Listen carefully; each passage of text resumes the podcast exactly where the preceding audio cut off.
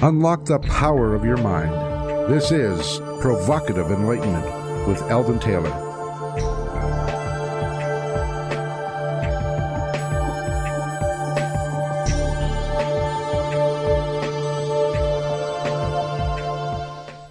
Welcome and thank you for joining us today. The next hour is devoted to learning something more, not just about the world of shoes and ships and sealing wax, but about how, what, and why we believe as we do. A time for the open minded, willing to challenge some of those old ideas behind what we think we know, who we are, and who we might just become. I'm Eldon Taylor, and this is Provocative Enlightenment.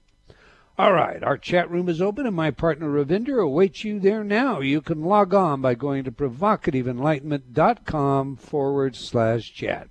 We do have a great chat room, so Ravinder, tell us all about it, please. We have the best chat room. It's a great group of people. There's lots of opportunities opportunities to learn more and make new friends and uh, yeah, and sh- share your ideas definitely. So do come in. Um, I am hearing from more and more people that they come in and look in the chat room and don't actually say hello. So just say hello as well. That that would be really nice. But you don't have to do much more. Just come in and learn from the fabulous group of people we have. So that's provocativeenlightenment.com forward slash chat.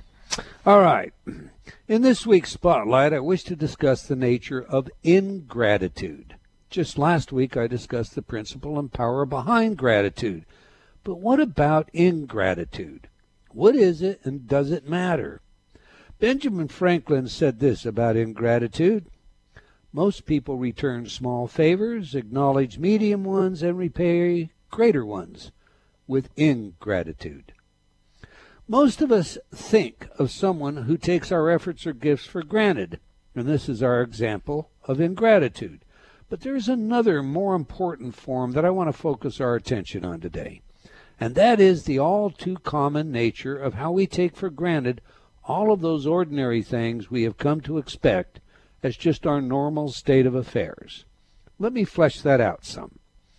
My pretty bride is always telling me just how grateful she is for paper towels. Paper towels are a part of most people's lives today, but when was the last time you took a moment to appreciate them? I can tell you she appreciates them, especially every time her animals make a mess in our home. Now, this may sound a little crude, but if you've ever been camping without it, then you'll know just why I appreciate toilet paper. Did you know that according to National Geographic, toilet paper wipes out 27,000 trees a day? So when next you're in the forest, meditating and appreciating the beauty surrounding you, think about all that toilet paper we take for granted every day. Every evening we turn on our lights in this country, chasing the dark out of our homes. Did you know that according to Scientific American, one quarter of the world's population lacks electricity? My parents used to drill into my head just how grateful I should be for the food on the table, even if I hated what was served. Clean up your plate, young man. Do you know how many people are starving in the world? Is how they used to approach my resistance to eating everything prepared. Well, today I do know how many people suffer from near starvation. According to the United Nations Food and Agriculture Organization, about 795 million people in the world, or one in nine, were suffering from chronic undernourishment during the years 2014 through 2016. Where I live, we are preparing for winter and the attending harshness it can bring. The first winter we were here had wind chill, temperatures approaching 50 below zero. Fortunately, we live in a developed country where heating is often taken for granted. That said, when my heating bill arrives every month, I often find myself griping about the cost. Should I? Or should I be grateful that I have heating? The fact is, winter kills. The excess deaths during the winter months in developed countries is staggering. 108,500 deaths in the U.S. in 2008, 36,700 in England and Wales last winter, 5,600 in Canada in 2006, 7,000 on average in Australia, and thousands more in other developed countries.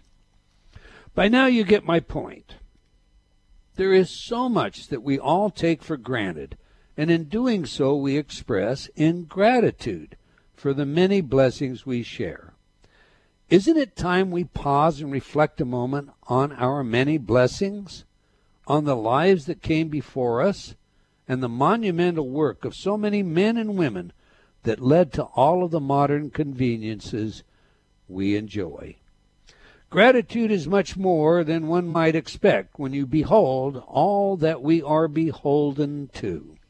My thoughts, anyway. What are yours, Ravinder? Well, you know, um, paper towels. I definitely appreciate my paper towels. I try to make an effort to think about what I'm doing and to appreciate things as we go along. I'm sorry, honey, I am not going to be thinking about toilet paper when I'm out in the forest, except if I need some toilet paper right at that moment. And then I might. Um, but yeah, we do have lots of creature comforts, and I often think back to the pioneers and the people that you know when they first came over and what they had to deal with, they had to do everything for themselves from scratch.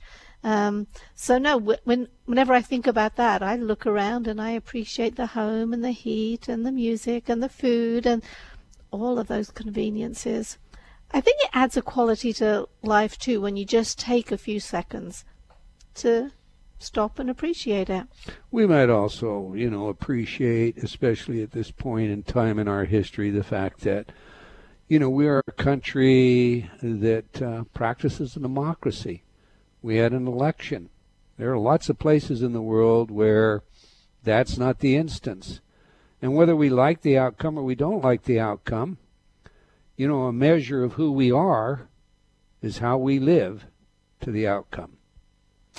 All right, moving on. Every week I read some of your letters as our way of involving you while paying respect to the very important role you play in making this show successful. Last week our show was all about forgiveness and the four corner philosophy. Doug, forgiving and letting go program, I can already feel the fear and guilt disappear better. Andrea wrote, I think the timing of this show is perfect considering what is going on in the world right now. Thomas wrote, Your forgiving program caused me to pause. The three messages seemed so simple, but when I said them aloud to myself, I found myself stuttering on the I forgive all other part.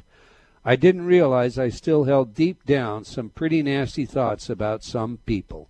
Thank you for the show and the free program. I got mine. Elizabeth wrote, I can't tell you how much I enjoyed your last show. It was exactly what I needed, and I love your Four Corners program. I started my own service diary immediately after listening. Thank you again. Shaw wrote, I played Forgiving and Letting Go, and I cried buckets each time I played this program until I became less affected, and now I only reap joy from this favorite of mine. Another really big surprise, it was revealed that I had to forgive myself for not achieving my fullest potential. A thread ran through my mind with tags carrying the names of those I had enabled to get the career they dreamed about. I stopped beating myself up about my own lack of success and saw for the first time that my contribution had been more valuable than I had imagined. In my view, most unhappy events humans cause each other would never happen if InnerTalk programs were used by everyone. Now I like that. What do you think, Rev? I do indeed. Carol wrote, I must thank you for your forgiveness CD. Although it was challenging at times, ultimately has changed some fundamental aspects of the way I see myself. I went through some major shifts, putting up a good fight all the way, but finally accepted the new suggestions, which I see manifesting in surprising and pleasing ways. I am so pleased to have discovered InnerTalk and look forward to hearing more from you. Moving on, Sophia wrote, I just love your radio show. I get it on iTunes every week, and you always seem to have just the right show for me. Tanya wrote, I listen to a lot of alternative radio shows and hear all sorts of things. Often I hear some crazy things, but I can always count on your show bringing me well thought out, solid information. Thank you. I like that one too. Finally, Marvin wrote, I read your wonderful book, Choices and Illusions, and then tried your InnerTalk programs.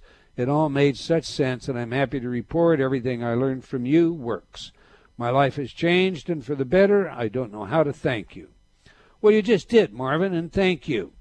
All right, that's all the time we're going to take for letters today, but I do invite you to opine by emailing me at Eldon, that's E L D O N, at eldontaylor.com, or by joining me on Facebook.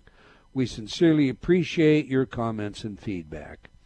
Now to this week's show The Giant Leap for Mankind with my friend and guest, Bruce Tweedy. Now, those of you who follow me on Facebook know that earlier this year my son and I took a road trip designed to interview people about what most consider to be humankind's greatest achievement of the 20th century. We took our 1969 Impala Supersport convertible and traveled four states before being forced to return due to some mechanical issues.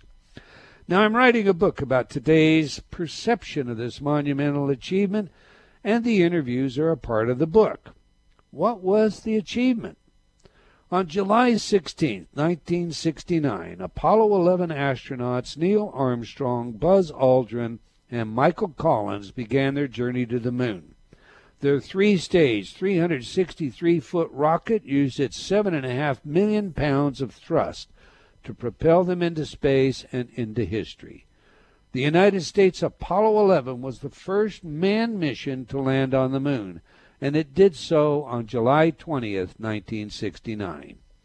The words of Neil Armstrong when he first walked on the moon are forever written into history. That's one small step for man, one giant leap for mankind. Now, Armstrong says he actually said that's one small step for a man, one giant leap for mankind. The tapes, however, are actually too fuzzy to be sure, but the point is clear with or without the a man aspect of this unforgettable quote. So, our question posed to all of those who approached us, and believe me, the 1969 Impala Supersport is a traveling poster with incredible attraction power, was simply what was the giant leap for mankind? Now, we expected to hear many things, but not what we generally heard. No, indeed, we heard everything from it wasn't a giant anything to the whole thing was staged. It never really happened. Often we heard about technology advances, but they were put down as steps backward. The cell phone was an example of this, and repeatedly we heard how people no longer talk to each other. They text instead. They text at the dinner table when they could more easily lift their heads and speak. Literally, no one said the event was a giant leap for mankind. Can that be? Something really seems amiss here, for how can so many people think that our greatest achievement in the 20th century was fulfilling John F. Kennedy's challenge and putting a man on the moon, and yet come away thinking it was no big deal? Is this representative of some major generation gap, or have we become so accustomed to everything that came out of the space program that we just take it for granted? Is it perhaps just another example of ingratitude? NASA recently celebrated its earliest and greatest astronauts with the opening of the United States Astronaut Hall of Fame. Congress and the President of the United States created the National Aeronautics and Space Administration, NASA, on October 1, 1958. This was enlarged due to the Soviet launch of Sputnik 1 on October 4th, 1957. NASA's first high profile program involving human spaceflight was Project Mercury, an effort to learn if humans could survive the rigors of space flight. On May 5, 1961, Alan B. Shepard Jr. became the first American to fly into space when he rode his Mercury capsule on a 15 minute suborbital mission. John H. Glenn Jr. became the first U.S. astronaut to orbit the Earth on February 20th of 1962. With six flights, Project Mercury achieved its goal of putting piloted spacecraft into Earth orbit and retrieving the astronauts safely. All of this was not just historical. It changed the nature of our world in so many ways that we decided to dedicate a show to the many advantages we have gained as a society, as a world, due to the space program, and see if we couldn't more fully flesh out the giant leap for mankind. To that end, I asked Mr. Bruce Tweedy to join us today. Bruce's father was a part of the navigation project on Apollo 11 and other launches. Okay, Bruce has been with us before. He is one of those people that you can visit with for hours, a truly multi talented human being. I posted a video of his fast draw on my Facebook page. So if you'd like to see it, just go to facebook.com forward slash Dr. Eldon Taylor. He is the world's fastest gun, and when you see him perform, it's amazing. He draws, shoots, and hits a target in 23 one hundredths of a second. He is a musician, and we have had him perform live on the show when he and his wife played the waterless crystal glasses. We will play some of his music following our break at the bottom of the hour. He restores classic cars, plays other instruments, has appeared in several Western movies, has been involved in government, and he knows firsthand just how impactful the space program has been to all of us. So, on that, welcome back to Provocative Enlightenment, Mr. Bruce Tweedy. Well, thank you, Eldon, for having me. Um, it's a pleasure to be here. I was totally unexpected uh, as far as my being on the show. I didn't realize that what I did in life really made much more difference to others than it did to me. you know. You know, the interesting thing is we travel all over, and of course, you have done so much work on both my sons and my 69 Impalas. Mm-hmm. And you, you and I had this opportunity. We kind of discussed what that drive was like when we got back from the road trip and how sure. disappointed we were. And you then started telling me about well, your father and what came out of the space program and patents and da da da da. I thought, holy cow, you know, here we go. We drive out, you know, we're, we're four states away, and here's a guy in my backyard that knows I should have been videotaping you in the get go. So it, it, it only seemed right to get you in here. Now, before we get into the space program, though, everyone the last time you were on the show wanted to see a clip or something about your fast draw. So I want to get this fast draw out of the way. I want everybody okay. to know they can go see you do that and and mm-hmm. and I know we caught you off guard in your house with a, a niece of my wife's and you know you just did this. Uh, but you know tell us about how, what did it take to get that good? Oh my! Uh, it it took a lot of practice, of course. Um, you know, I, there's there's another thing that's involved with wanting to be good at whatever it is that you do, and that is uh, the, the desire to do so. And uh, I had the desire to uh, portray a piece of history, and I was at the Western Theme Park, and we were doing fast draw with the Western uh, Fast Draw Club there and uh, the stagecoach was a Western theme park. Well, we had a lot of visitors come through that would ask, you know, were those old cowboys really that fast? And I would say, yeah, I think that they were, because I used the same exact equipment that those old cowboys would have bought in the time uh, that they were uh, roaming the earth. And so I dedicated my fast draw to history uh, I wasn't trying to be the fastest gun. I was just trying to demonstrate that you could be fast and accurate with that old equipment. You take a single action Army uh, 1873 Colt, put it into a Commodore Perry style drop loop holster, and uh, the rest is up to you. I made the um, body conform to the equipment, not the equipment conform to the body. It's amazing what humans can do, both in physically, mentally. When you set your mind to do a project, it isn't necessarily uh, that you're whether you're going to be able to do it or not. It's how you're going to be able to do that. Sometimes you can do it as an individual. Sometimes you have to do it uh, corporately.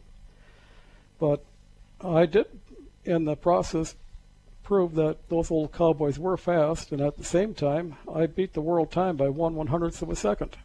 Yeah. Now, you know, there's this common uh, misnomer, I guess it is. I, misconception might be better. The two guys in the Western movies walk out into the street, and the good guy always waits for the bad guy to draw first. Uh, no, no, that won't happen. 23 one hundredths of a second. I mean, you know, your your uh, your eyes aren't even going to see that. I mean, how can you possibly respond? You're just dead, right? Uh, yes, because the 23 one hundredths of a second is a combined time. A light goes on, the clock will start simultaneously. You draw, fire, and hit a target at eight feet. Either the sound of the shot or the destruction of the target will turn off the clock. And so we have reaction time and the physical draw time. And in 23 one hundredths of a second, I saw the light, I drew, I fired, I acquired my target and fired. Yeah. So, you know, the real good guy would be the guy that drew first because he'd write the history of what happened. Absolutely. You give me the courtesy of the first draw, I guarantee you I will tell the story because you can't react fast enough. Well, I, will I'll tell you what. I sneak up behind you. I'm not going to stand in front of you. I've seen you draw. well, you know, it was a it was a very fun time. I really enjoyed my uh, fast draw career, so to speak. Um, I'm getting older now, so I I've got to be very careful when I say this, but I'm only half fast. well, that's. But I'm still fast enough. Yeah, still fast enough is. Yeah. All right, let's let's go to you know the purpose of our show. Uh, I come I came back off this trip really disenchanted. You know, I was like, how could that be? You know, uh, what do you think it is, Bruce, that causes people to um, underestimate uh, or to, you know, just not see the value of that first moonwalk? Well, I, I really think it's just a, a matter of everyday life. You're more concerned about, you know, the job you're going to do, the things you need to uh, accomplish in order to make your everyday life comfortable. And, you know, you don't think about the tools that you're using to do that with. Uh, this here space program was a tremendous effort. It had many components to it. It had a civilian component, it had a military component, it had a corporate component. The uh, greatest thing I think that came out of this here space program was the patents. And uh, we're enjoying all those products uh, from our microwave ovens up to our cell phones. Uh, these are all products of the Space Administration. My dad was working on both the civilian side and the military side and most of his was in the electronics. Um, and as we get used to our, you know, uh, for my generation, it started as a transistor radio. If you remember the old six transistor radios, I do. That was a, the, the rage of the time, and yet that was a direct result of our uh, transistors that we had just learned how to use, and uh, semiconductors, microelectronics, printed circuit boards, all those things that we use today, which are just commonplace. We expect it. And uh, you get so used to that and just the tools that you use in everyday life to support yourself that it becomes so common. You just don't, it doesn't register as the tremendous effort it took in order to obtain these items. And it took a corporate effort and, uh, and a governmental effort combined to be able to get the resources available. Eisenhower, you mentioned NASA, the establishment of NASA. One of the reasons for establishment of NASA was because the uh, classified documents that were coming out of the space race at that time uh, were of the military, and it required a certain classification and security to be able to access that information in creating a civilian organization, now that information can be freely exchanged. And that's where my dad became involved because he was involved in navigation and uh, electronics. All right, we've got a break coming up, so I'm going to ask you to hold it right there on that one. When we come back, we'll pick it back up. We're speaking uh, about what most people consider to be the grandest achievement of the 20th century, the moonwalk. Now, we have a video for you in our chat room today featuring our guest playing the waterless crystal glasses. That's something that's pretty rare. You've seen uh, glasses played with water in them, but not waterless crystal glasses. So if you're not in the chat room, now's the time to get on over there. Just go to provocativeenlightenment.com forward slash chat. Do please stay tuned. We'll be right back. You're listening to Provocative Enlightenment with Eldon Taylor. Do you feel like you've become lost in a funhouse, only seeing the reflection of yourself, past, future, and present, but unable to find the real you? I invite you to step through the doorway and onto a pathway leading to understanding of your mind, your choices, and the influences that surround you. Read Eldon Taylor's New York Times bestselling book, Choices and Illusions. Now expanded, updated, and revised, it will provide you with real life examples of how you can break free of your current perceptions and begin your journey to How High is Up. Get your copy today from all bookstores or online from Amazon.com or Barnes & Noble.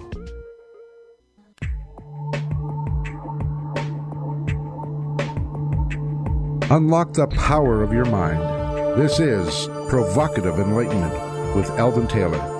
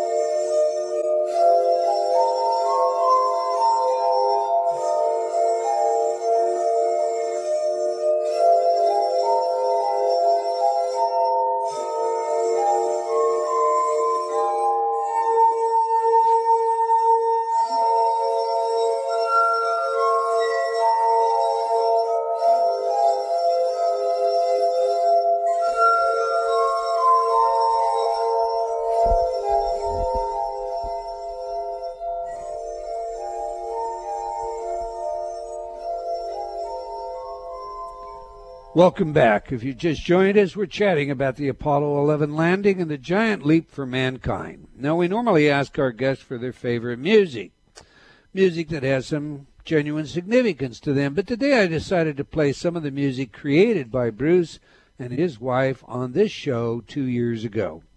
So, tell us, Bruce, do you still plan to one day retire and travel and perform music? As opposed to uh, you know the kind of work that you're doing day in and day out now? Oh, yes, I do. Um, I tried to retire out of auto mechanics. This is my third time to retire out of mechanics, and they just won't let me do it. so, well, that's because you're so good at it. Um, and I appreciate that. I, you know, auto mechanics and auto body have been a natural trade for me, and I've really enjoyed that. Um, I spent a lot of time being a realtor because I, um, I actually retired 20 years of being a realtor because the chemicals were hard on my health. And so I suffered some toxic uh, symptoms on the left hand side with some paralysis and so forth. So uh, I've been kind of limited at, but I do love to restore cars. So I have. Um, okay. I have really decided that I would uh, like to retire playing music. and so, uh, as soon as I can retire, I would love to be able to go out and play music for people. your website. You have a website, Bruce, and on your website you make some of your music available, and there's even a video of you and Sandy playing uh, uh, your music on uh, the the crystalware um, on YouTube. Can you give your website to everybody? Well, the website is brucetweedy.com. That's uh, B R U C E T W E E D Y dot com. Uh, okay, before the break, you were telling us about when your father got involved, and it was the the Eisenhower administration. It was you were explaining classified, declassified, getting, you know. Please pick it up from there. Well, it, it sort of starts out with a. Um, my dad was interested in electronics. Uh, it was hard to talk to him about other subjects than uh, electronics, but in 1938 he took a job with Northwest Airlines as a radio repairman. His hobby was radar, and that was in 1938. Wow. When the war broke out, of course, he became uh, a very protected individual because of his knowledge of the radar. Uh, they made him in charge of bomber modification. Well, actually, Northwest Airlines was in charge of the project for the modifying of the B 25 bomber heading to the Pacific. They had a problem with the bomb sight uh, on, the, on the bomb runs. And so my dad created the circuitry that allowed the bombardier to fly the airplane via the Norden bomb sight. So he connected the bomb sight directly to the autopilot so that the bombardier could actually fly the airplane in the, the bomb run. Um, he said that gave him two permanent buddies to always have when he went out to drink beer. Mm-hmm. So he never, he, at that point, he never drank alone. mm-hmm. yeah, that was his comment. That led, of course, to many other projects uh, with the civilian and the military component. So uh, he got involved with many projects. Um, lubricants is one. Uh, he worked with the micro moly lubricants to, in order to provide lubricants both for uh, aerospace and for civilian use. What was the significance of why classify, declassify? What, what, what was the why was it important uh, that we declassify information in order for civilians to become involved in NASA? Well, it wasn't necessarily declassification. It was the inclusion of the civilian component that allowed communications between the scientific communities. Not all scientists were uh, employed by the military. And so, in order for the military to be able to share information, the transfer of information from one scientist to another, uh, they had to have security clearance. Well, the NASA becoming a civilian agency, then allowed a, allowed a policy of a need to know. And so the documents were still classified as to a need to know basis. But it also allowed all the scientific community then to share their information.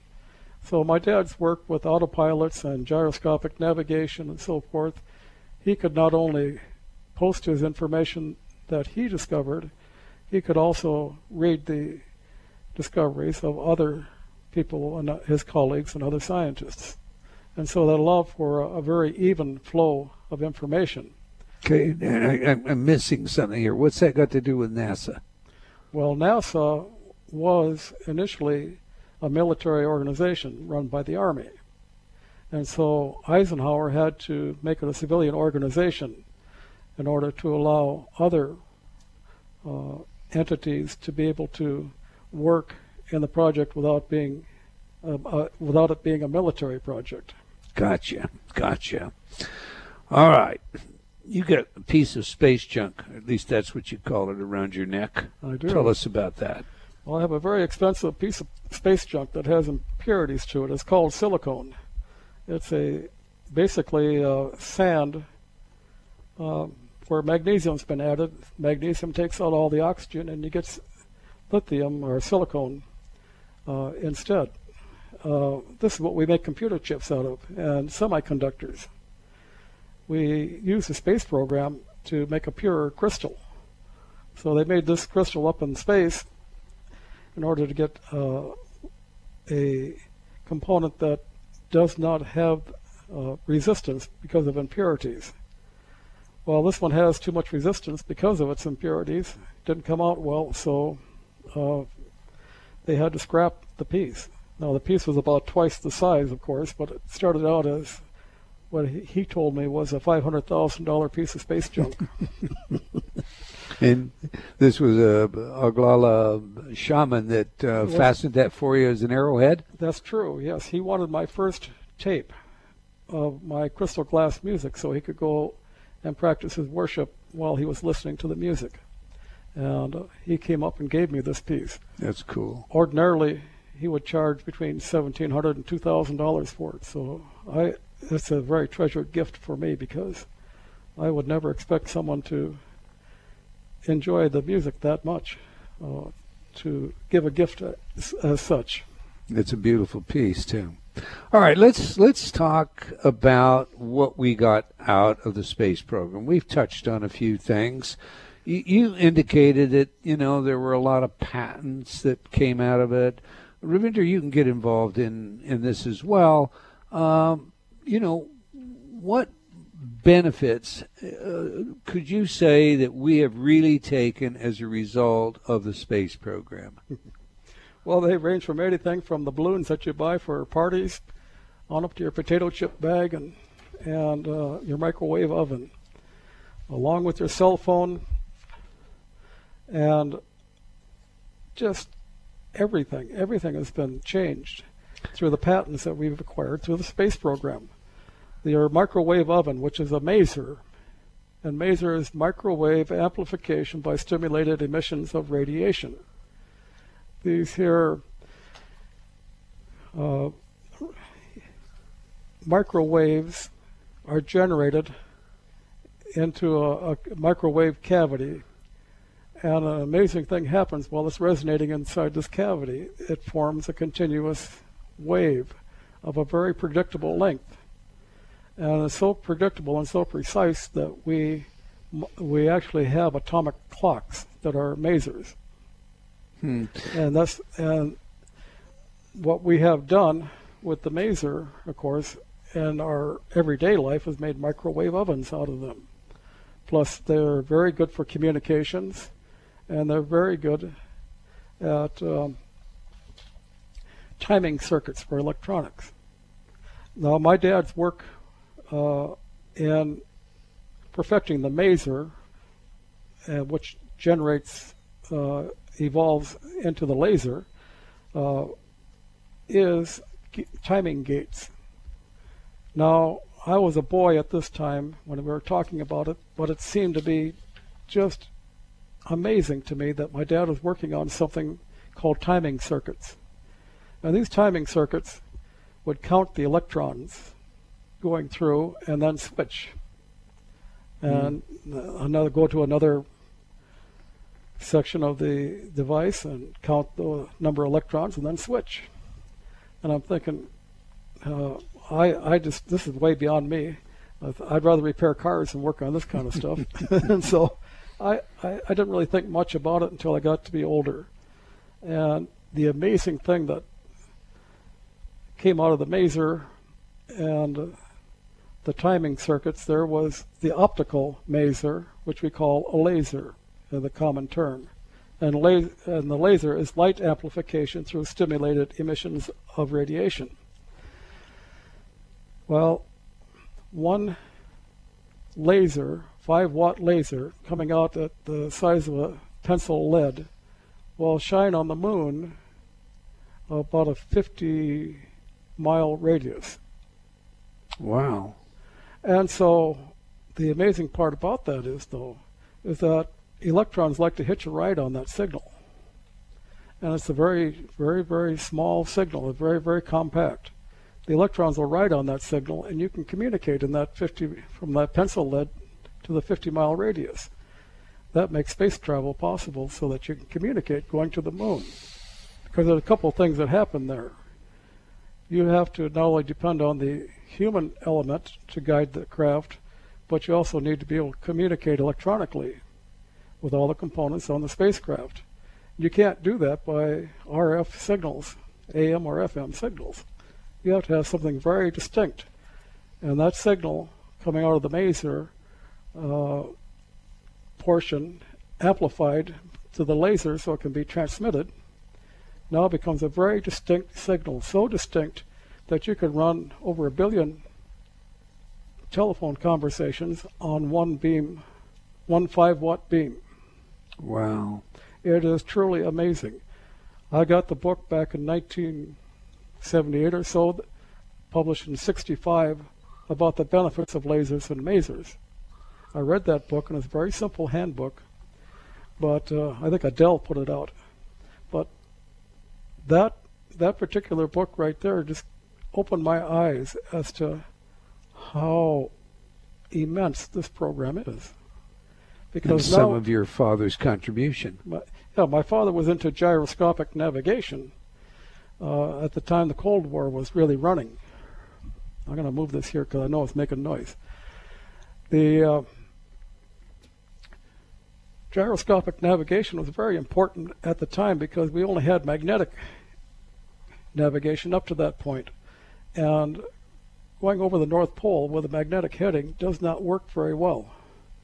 So when the gyroscopic navigation came out, uh, his contribution, of course, was with the gyroscopes and connecting that electronically so that when the gyroscope had pressure one way or the other, he had both a horizontal and a, and a vertical component. And when it was moved, because of telemetry, uh, it would register that electronically, and then you'd be able to range the the missile or the target or the aircraft wherever you wanted to go. Uh, you could just plug in your location and it would take you there. Uh, that worked really well. We spent two weeks in Tokyo at the Misawa Air Base where my dad was training uh, the uh, technicians there how to uh, put that navigation systems on the ICBM missiles. Mm. And so that really then uh, changed the complexion uh, from that day forward, we always had a couple of little blue Chevys sitting outside the door. They're very polite, but they were, you know, two or three blocks away most of the time. They were always watching us, keeping an eye, making sure that we were safe. Mm. And so I kind of enjoyed a little different view of military life.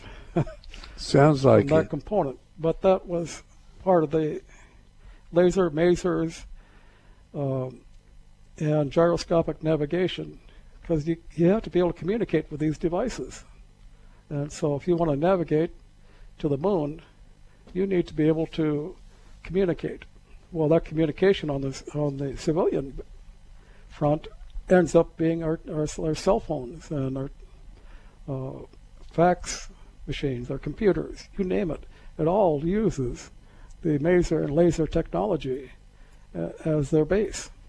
You know, in some of my research, Bruce, one of the things that I found really interesting is how they came up with these things. I mean, first you had a problem, mm-hmm. you know, and you, you think about, you know, if we have problems today, what do we do? You know, maybe we look for an expert to solve our problem, but these were kinds of problems that uh, we'd never had to deal with as as a species. So, you know, for example, I learned that the handheld vacuum cleaner is a result of our space program because the problem was they had to keep dust free of all the electronics, etc.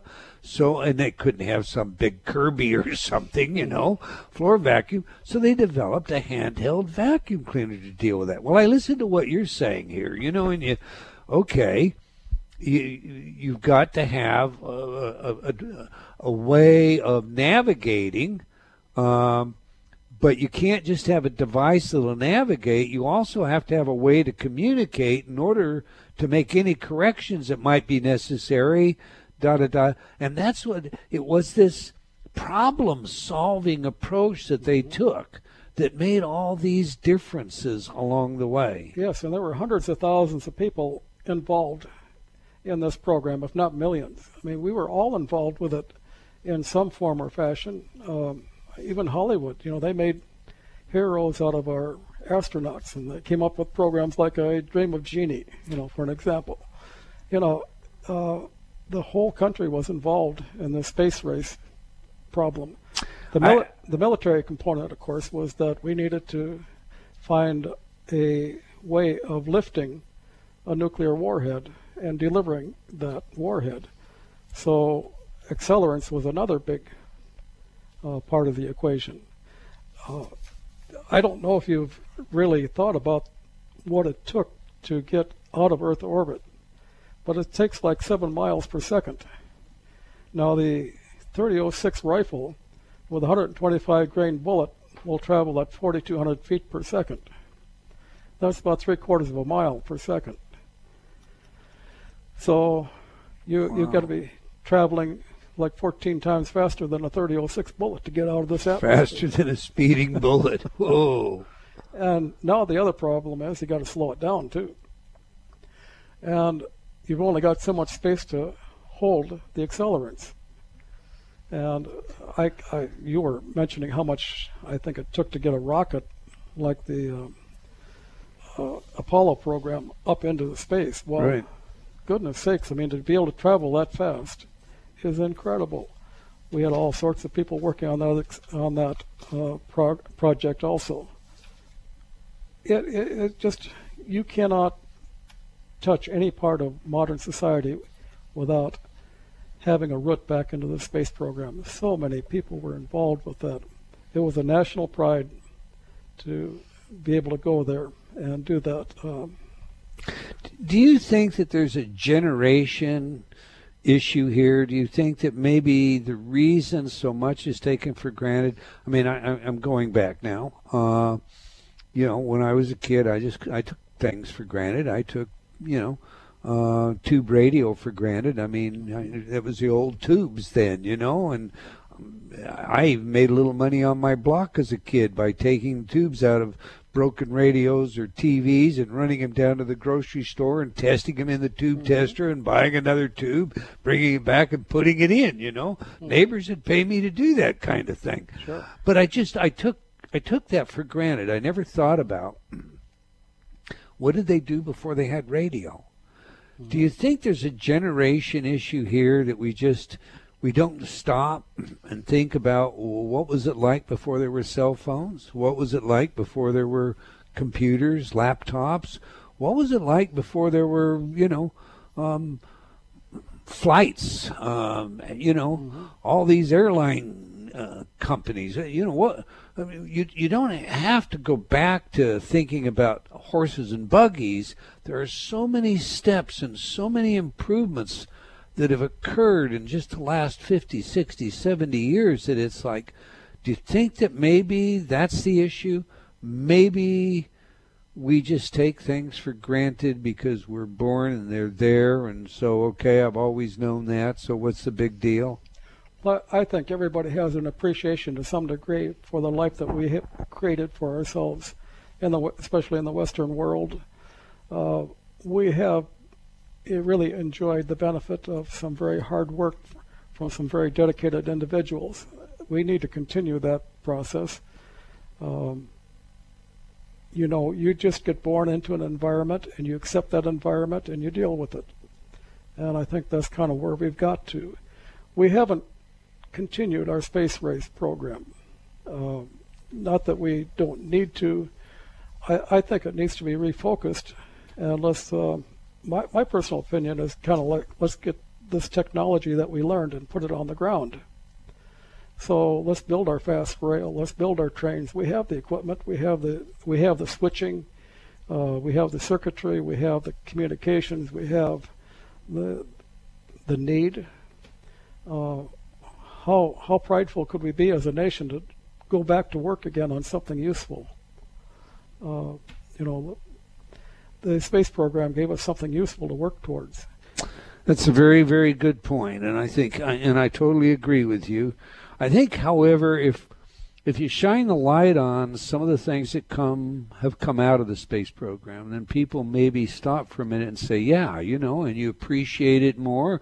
Then you're more willing to fund it. Mm-hmm. Uh, see, you know, your your tax money go to that, and as you say, then bring and apply some of it right here. We're about out of time, Bruce, and before we get gone, uh, I want you to re- give everybody your website again so they can go visit. They can they can take a look at the the handsome dude that started all the westerns, the fastest gun in the West, and get some of your music. Well, it's it's b r BruceTweedy.com. I invite you all to go there. And I want to thank you, sir, for coming in today and sharing your knowledge with us. You uh, you brought an encyclopedic uh, reference to a real time kind of information that books and books and books it would take us to read to get. Well, we've come to the end of another episode of Provocative Enlightenment. I want to thank all of you for joining us today. I hope you enjoyed our show and will join us again next week, same time and same place. And do tell your friends, let's have them join us as well. Okay, until next time, wherever you are in the world, remember, believing in yourself always matters.